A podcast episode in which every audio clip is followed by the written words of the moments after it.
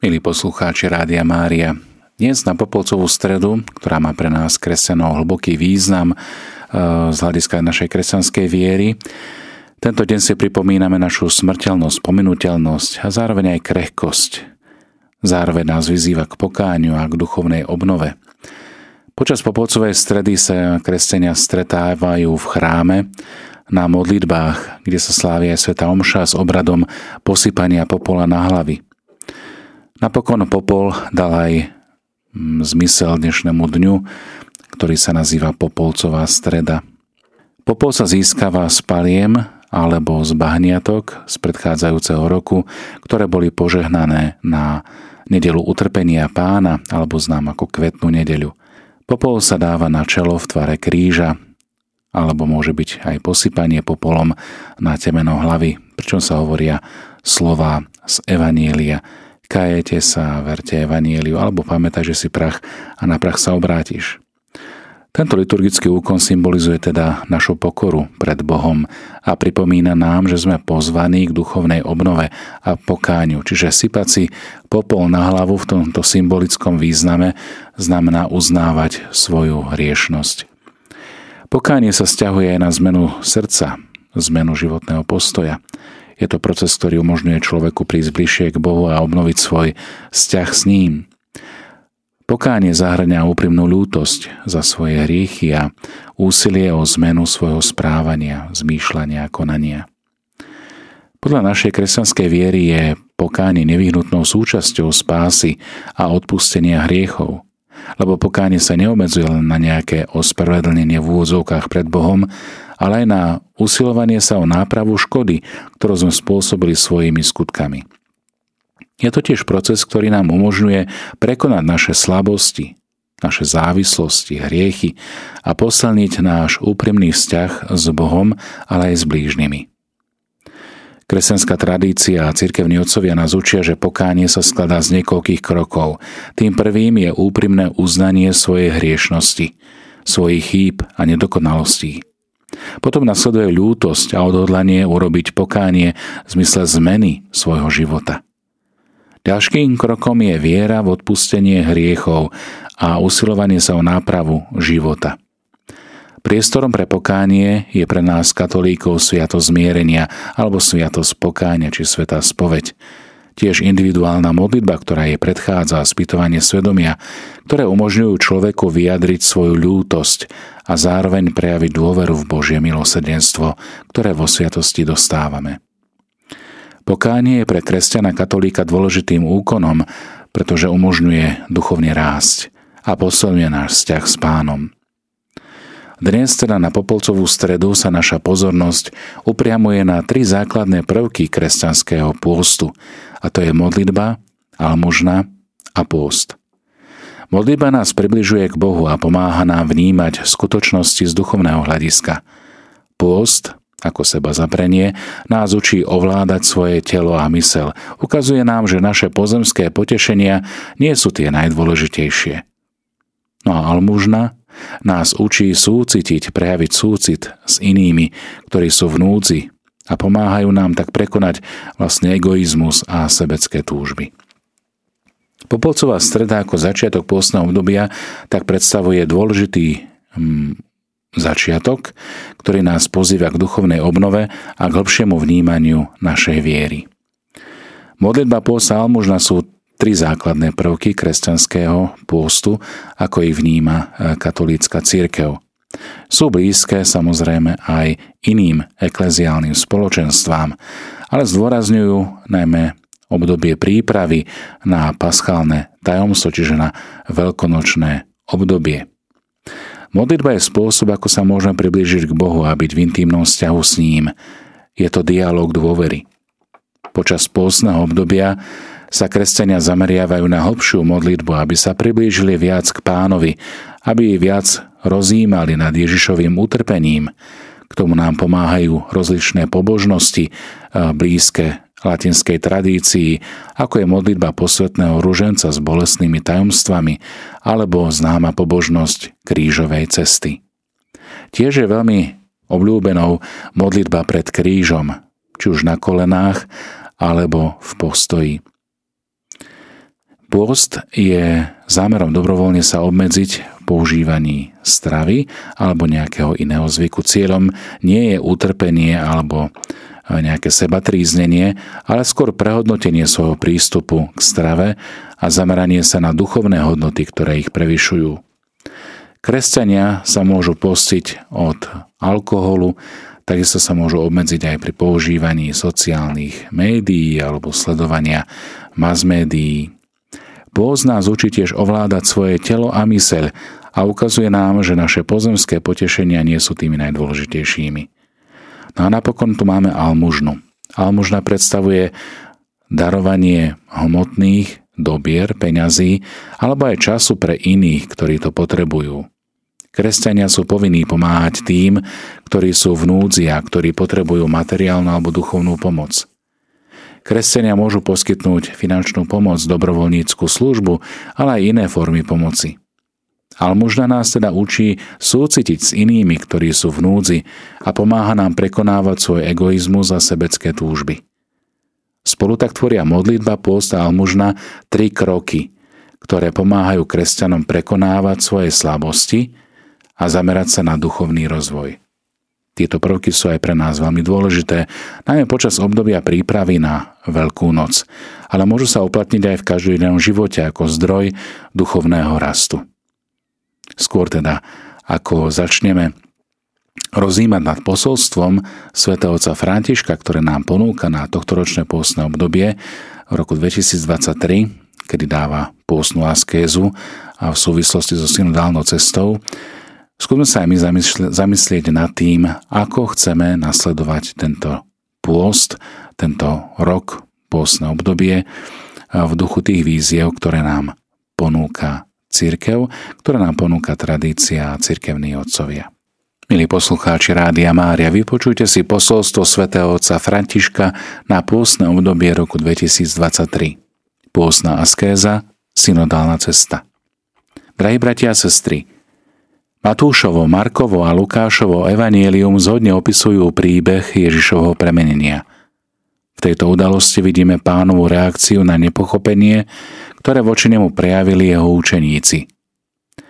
Krátko predtým totiž došlo ku skutočnej roztržke medzi učiteľom a Šimonom Petrom, ktorý po vyznaní viery Ježiša Krista ako Božieho syna odmietol jeho ohlásenie umúčenia a kríža. Ježiš ho dôrazne pokarhal. Chod mi z cesty, Satan, na pohoršenie si mi, lebo nemáš zmysel pre Božie veci, len pre ľudské. A hľa, O šesť dní vzal Ježiš so sebou Petra, Jakuba a jeho brata Jána a vyviedol ich na vysoký vrch do samoty. Evangelium o premenení pána sa každoročne číta na druhú pôstnu nedeľu.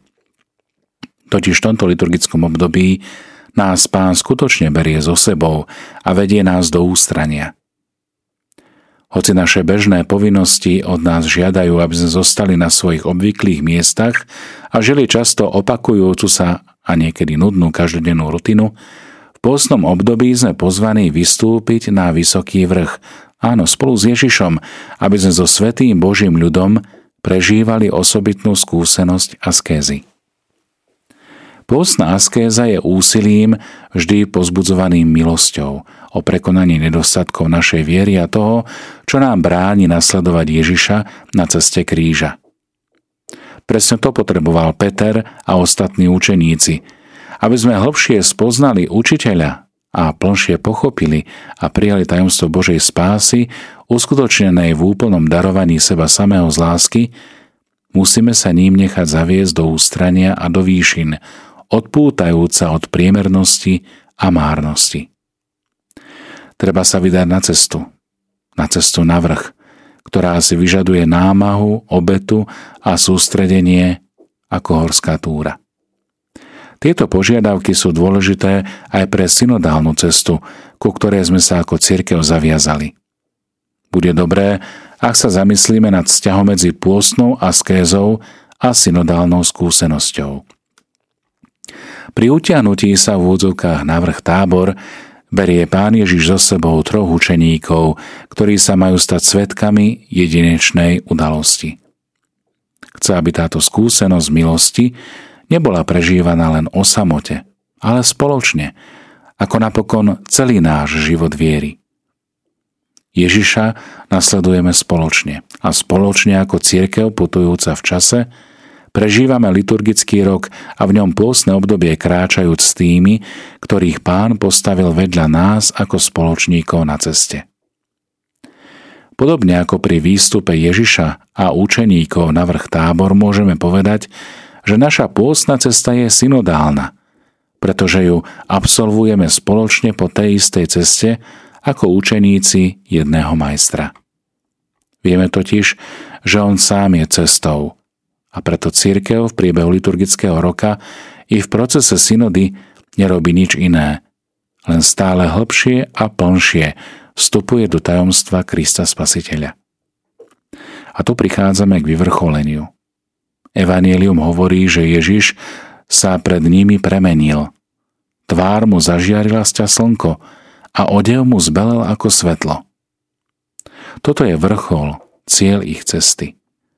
Na konci výstupu, keď stoja s Ježišom na vysokom vrchu, sa trom učeníkom dostáva milosti vidieť ho v jeho sláve, žiariaceho nadprirodzeným svetlom, ktoré neprichádza zvonka, ale vyžaruje z neho samého. Božská krása tohto videnia bola neprekonateľne väčšia ako akákoľvek námaha, ktorú učeníci vynaložili pri výstupe na vrch tábor. Rovnako ako pri každej namáhavej horskej túre, keď človek stúpa, musí mať oči pevne upreté na cestu. Ale panoráma, ktorá sa na konci otvorí, ho prekvapí a odmení svojou nádherou.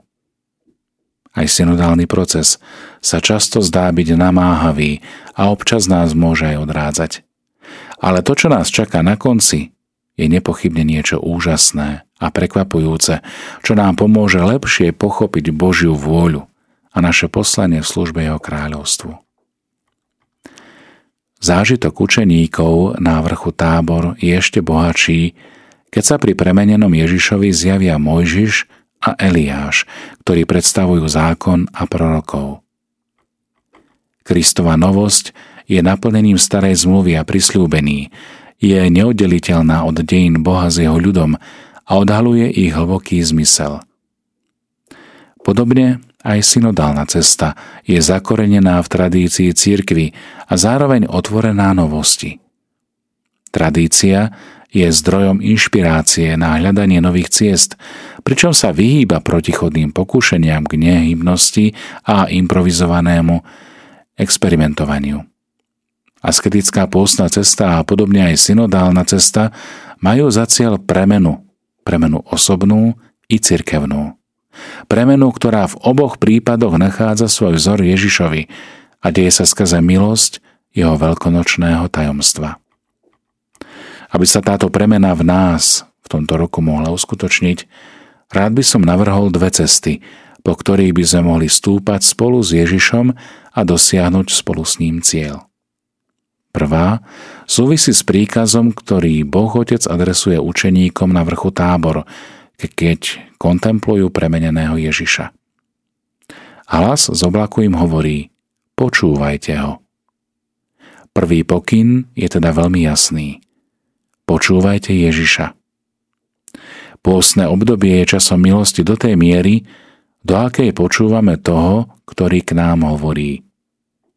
A ako k nám hovorí, predovšetkým v Božom slove, ktoré nám církev ponúka v liturgii. Nenechajme ho padnúť na neúrodnú pôdu. Ak sa nemôžeme vždy zúčastniť na Svetej Omši, prečítajme si biblické čítania deň čo deň, hoci aj s pomocou internetu. Okrem písma k nám pán hovorí v našich bratoch a sestrách, najmä v tvárach a príbehoch tých, ktorí sú v núdzi. Chcel by som však doplniť aj ďalší aspekt, ktorý je v synodálnom procese veľmi dôležitý. Počúvanie Krista sa deje aj cez počúvanie našich bratov a sestier v cirkvi. Toto vzájomné počúvanie, ktoré je v niektorých fázach synody hlavným cieľom, je vždy v metóde a v štýle synodálnej cirkvi nevyhnutné. Keď učeníci počuli otcov hlas, padli na tvár a veľmi sa báli – No pristúpil k ním Ježiš, dotkol sa ich a povedal im, staňte a nebojte sa. A keď zdvihli oči, nevideli nikoho, iba Ježiša. Tu je druhý pokyn pre tento pôstny čas. Neuchylujte sa k nábožnosti, ktorú tvoria mimoriadne udalosti či sugestívne zážitky zo strachu pred konfrontáciou s realitou, s jej každodennou prácou, ťažkosťami a protirečeniami. Svetlo, ktoré Ježiš ukazuje učeníkom, je predzvesťou veľkonočnej slávy, ak nie treba ísť, nasledujúc iba jeho. Pôst je zameraný na Veľkú noc. Utiahnutie sa nie je samo o sebe cieľom, ale pripravuje nás prežívať utrpenie a kríž s vierou, nádejou a láskou, aby sme dosiahli skriesenie. Tak ani synodálna cesta by nás nemala viesť k ilúzii, že sme už prišli do cieľa, ak nám Boh dá milosť nejakých silných zážitkov spoločenstva. Aj tam nám pán opakuje. Staňte a nebojte sa. Zostúpme na rovinu, a nech nás zakúsená milosť posilňuje v tom, aby sme sa stali remeselníkmi synodality v bežnom živote našich spoločenstiev. Drahí bratia a sestry, nech nás Duch Svetý v tomto pôstnom období pozbudzuje pri našom výstupe s Ježišom, aby sme zakúsili jeho božskú nádheru a posilnení vo viere pokračovali na našej ceste spolu s ním, ktorý je slávou svojho ľudu a svetlom pohanov v Ríme pri Svetom Jánovi v Lateráne 25. januára na sviatok obrátenia svätého Pavla. Pápež František. V direktóriu sa o pôsnom období píše nasledovné. Pôsne obdobie je zamerané na tajomstvo Veľkej noci – Veď pôstna liturgia pripravuje na slávenie veľkonočného tajomstva jednak katechumenov rozličnými stupňami uvádzania do kresťanského života a potom veriacich tým, že im pripomína krst, ktorý prijali a pobáda ich na pokánie.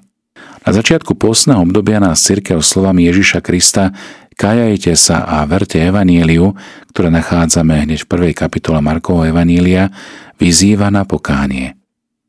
Pokánie je podmienkou toho, aby sme sa stali schopnými prijať Boha. Patrí to tiež k podstate kresťanstva. Skutky apoštolov jednovetou opisujú kresťanov takto. Teda Boh aj pohanom daroval pokánie, aby mali život. Skutky apoštolov 11. kapitola. Čo teda máme robiť my? Pokánie sa začína tým, že uznávame svoju hriešnosť. To je prvý krok. Dnešný svet žije vo šiali nevinnosti. Človek nevie prijať skutočnosť hriechu, ak nie je tvoje kompletné fórum, kompetentné fórum, ktoré by mu, ne, ktoré by mu ho vedelo odpustiť. Hriech, ak nemá výhľad na odpustenie, možno iba poprieť. Riešenie prináša jedine Boh, ktorý sa k nám priblížil v osobe Ježiša Krista. Ježišovi Kristovi a v ňom nám ponúka zmierenie s Otcom. Čo má teda milovaný robiť kresťan v každom čase? To treba teraz konať usilovnejšie a nábožnejšie, aby sa apoštolská ustanovizeň 40 dní, ktoré nazývame pôstne obdobie, naplnila modlitbou, pôstom a to nielen striedmosťou v jedle, ale a predovšetkým sa zbavujeme nerestí, ako o tom hovorí svätý pápež Leo Veľký. Pozrime sa tiež na mariánsky charakter pôstneho obdobia.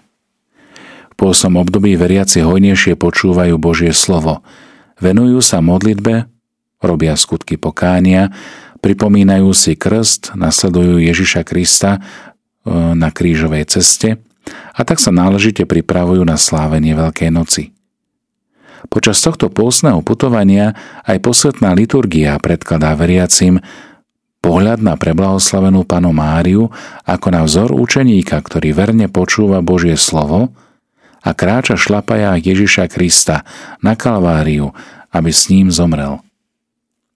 Peť formulárov svätých homší o pane Márii v pôsnom období sa určuje pre marianské svetine a povoluje sa aj pre putujúcich kňazov alebo skupinu pútnikov počas pôsneho obdobia, najmä v tie dni, ktoré sú v tabulke liturgických slávení.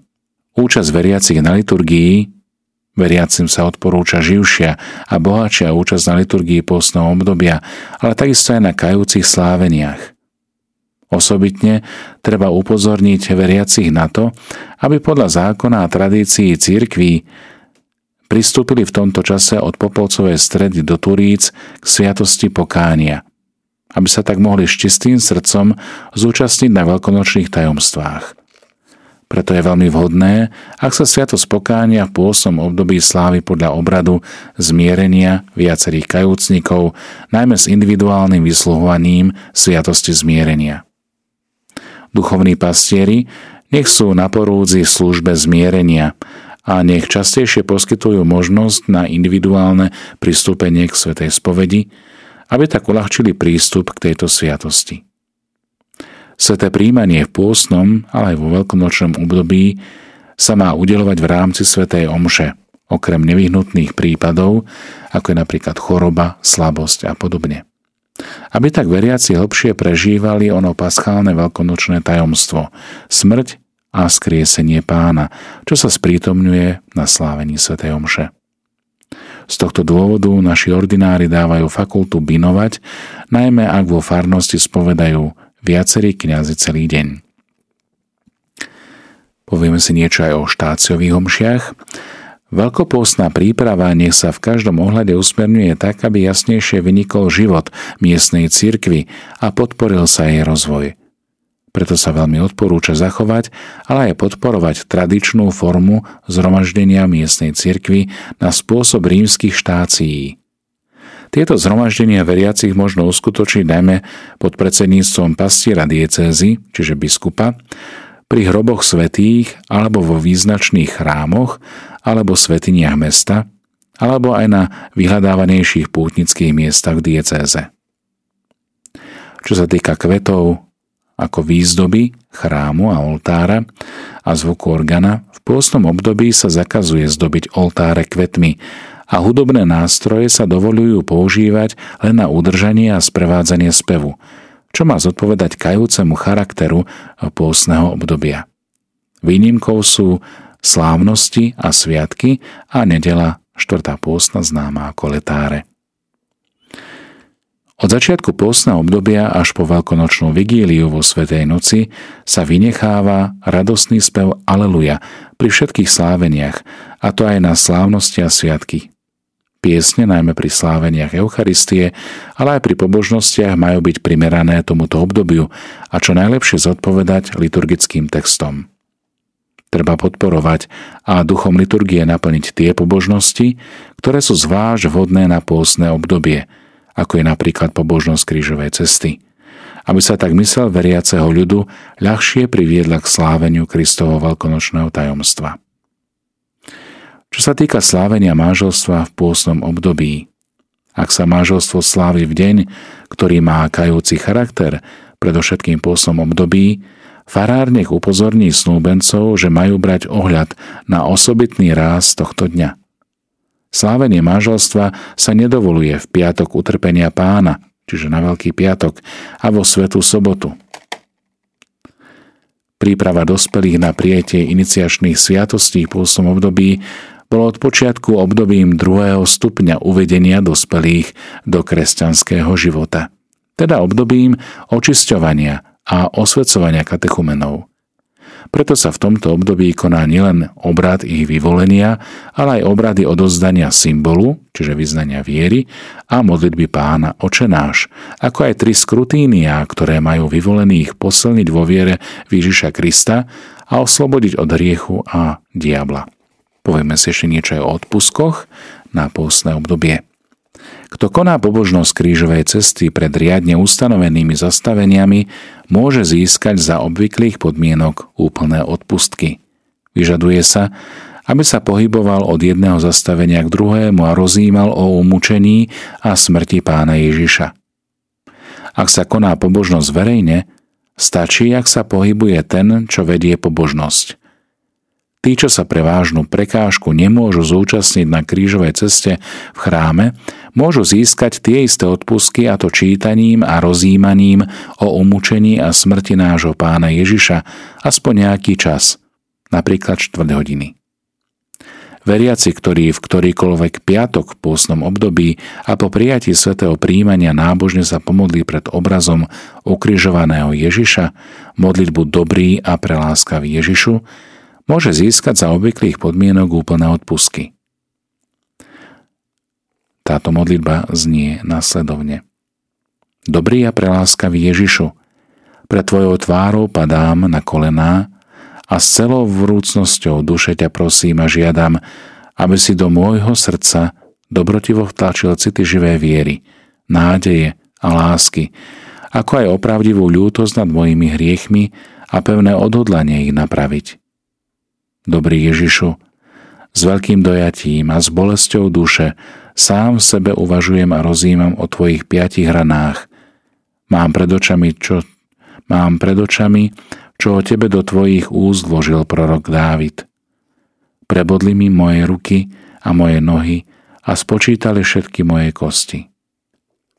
V pôstnej nedele sa nedovolujú nejaké zádušné sveté omše ani pohrebná. Pôstnych fériách sa zakazujú tiež omše za zosnulých, okrem pohrebnej omše, omše po prijatí správy o smrti pri poslednom uložení telesných pozostatkov a prvého výročného dňa smrti. Tak toľko, milí priatelia, aspoň o všeobecných záväzných nariadeniach, ktoré máme v direktóriu katolíckej cirkvi.